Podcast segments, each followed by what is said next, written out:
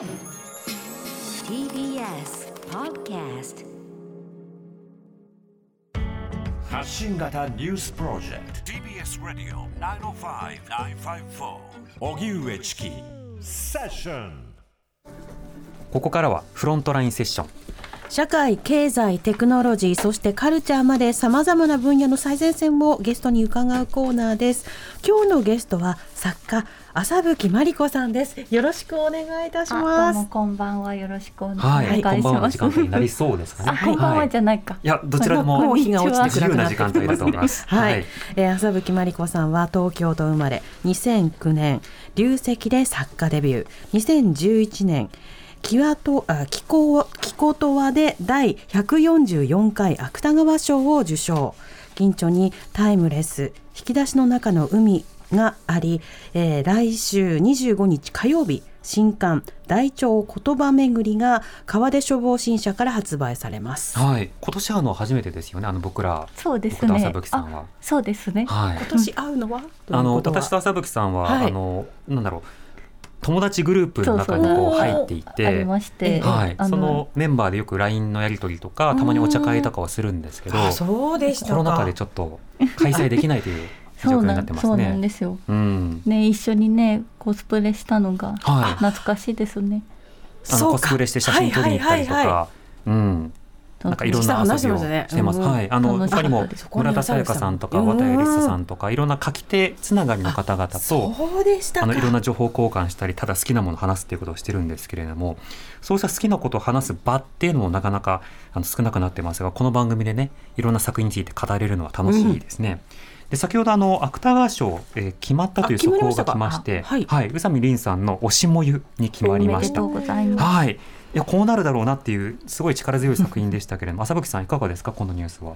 あいやよあのたよろ喜ばしいうんことだなと思います。はい。あのか体に気をつけてくださいと。受診するあ受診じゃない受賞すると体崩したりするものですか？これは。いやなんかあの、ね、年齢もおお若いしきっとすごい大変なことになるんじゃないかと思って、うん。仕事の例えば取材依頼とか、うん短期間にいろいろ集中したりもしますしね。そうですよね。うん。ででなんかお風呂場になんか花がたくさんこうなんていうかお祝いの花が多くなるらしくてはい。お風呂場に置く人がいるっていうのを聞いてたんですけどな。んか自分には特にそういうことはな なかったんですけど自分の時は来なかったぞ。なかったですけどでもなんか多い人はなんかたくさんお花が来て、はいはい。そのつまりい花瓶とかそんなに人持ってないじゃないですか、うん。はい。だからまあお風呂場になんか水を張って、とにかく入れるっていうのおを。何人かの方がなんかお祝いのお花を。でそういうのも大変らしいです。うん。だから一人暮らしの人とかだとねお花も受け取れないしもう大変でね。飾る場がまずそもそもってことですね。そうですね。花に埋もれて寝るみたいなことにうん。なるかもしれないですね。それは切実なアドバイスですね。なるほど。場合によってはその花を引き取るよとか、あそうそう花瓶貸すよ周りの方々はねはあいるかもしれないなるほど。それは今日は浅吹さんにですね、発酵文学の勧めというお話を伺い伺えるということなんですけれども、はいこの発酵文学というのは一体どういったことなんですか？あえーっとですねあの去年からあの発酵文学研究会というはい。おあの小さいこう輪読するはいあの読書グループをを作っていて、うん。あの発酵デザイナーの小倉開さんとはい。ドミニク・チェンさんと、うんうんまあ、何人かでみんなでやってるんですけど、はい。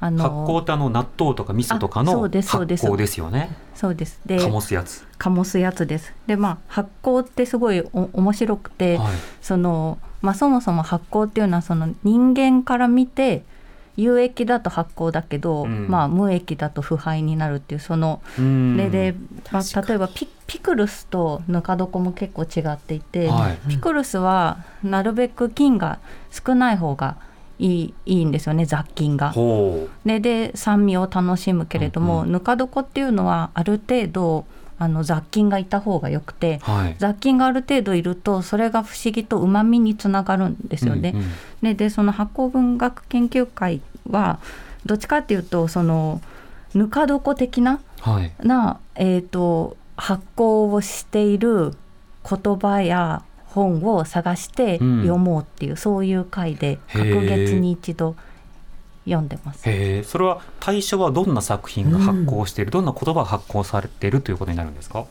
うん、なんかそれはもう、えー、とメンバーそれぞれがええこれ本を発行してるっていう本を選んで、うんうん。例えばあの、まあ、岡倉天心の茶の本が発行の本だって言って持ってくる人もいれば、はい。私はあの深沢七郎がすごく好きで、うんう深沢七郎の笛吹川っていうのはもう本当にぬうん発行している文章としか言いようがないえいい作品だと思ってそれをえ選びました。えうんで発行と腐敗を比べると例えば時代が経つとともにちょっと読めたものじゃなくなる小説とか作品というのは正直あるじゃないですか。それはその時代はもてはやされたかもしれないけれどもその時代だけとしかあの書ききれてないなっていうものもあればちょっとあのいろいろ時代的にこれはもう人権的に読めたもんじゃないとか、うんうん。これを褒めてた人ってどんな気持ちなんだと思うとかってのあると思うんですけど発行というのはどんな変化を感じ取れるんですか？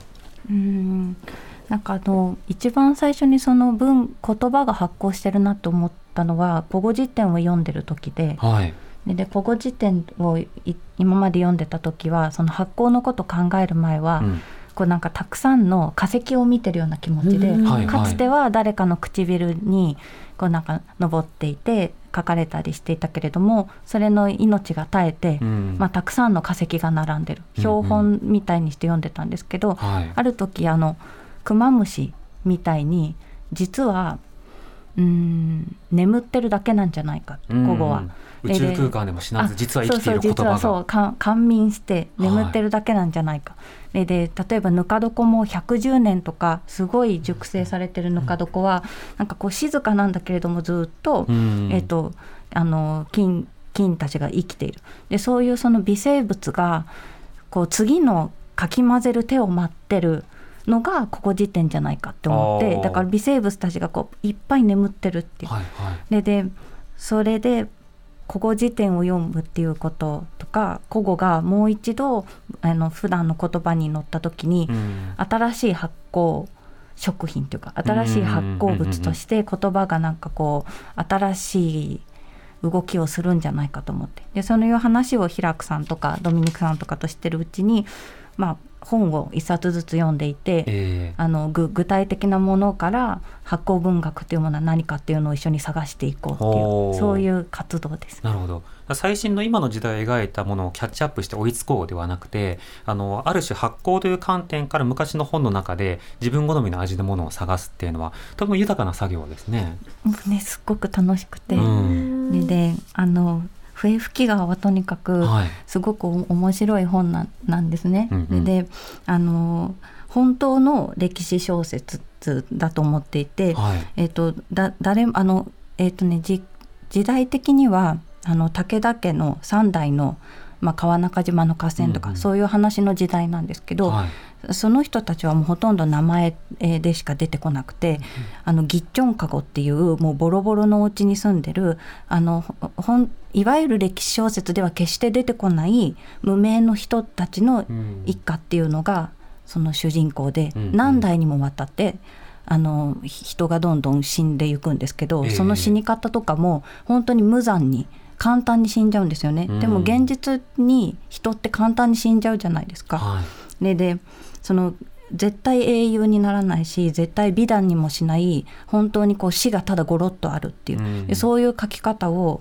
深沢七郎はしていて、えででなんか文章がその登場人物の生き死にを決めているようなところがあって、うん。文章のグルーヴが物語をどんどんどんどん運んでいくっていう、ええ。でも同時に武田家三代の話っていうのは史実として必ず残っているからそことあ違ってはいいけないっていう。だから同時にすごいいいこことをしてるんですよね。その言葉が自由に動いて運動して一つのグルーヴを作ってるんだけど、はい。同時にちゃんと歴史書れ歴史にもそ沿っているっていう。だからどういう書き方をして深沢七郎は使ってるんだろうとか、うん。あと公衆弁が出てきて「なんとかでごいす」とかって言うんですけどもうその言葉に惹かれてその「ごいす」っていう言葉は他の言葉にはやっぱり翻訳不可能で音音とかも。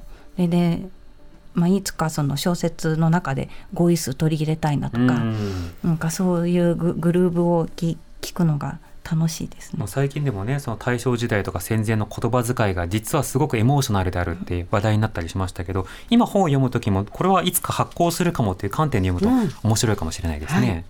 えー、朝吹さんの、えー進化については来週のこの時間にお話を伺いたいと思います。朝吹さん来週もよろしくお願いいたします。よろしくお願いし。ます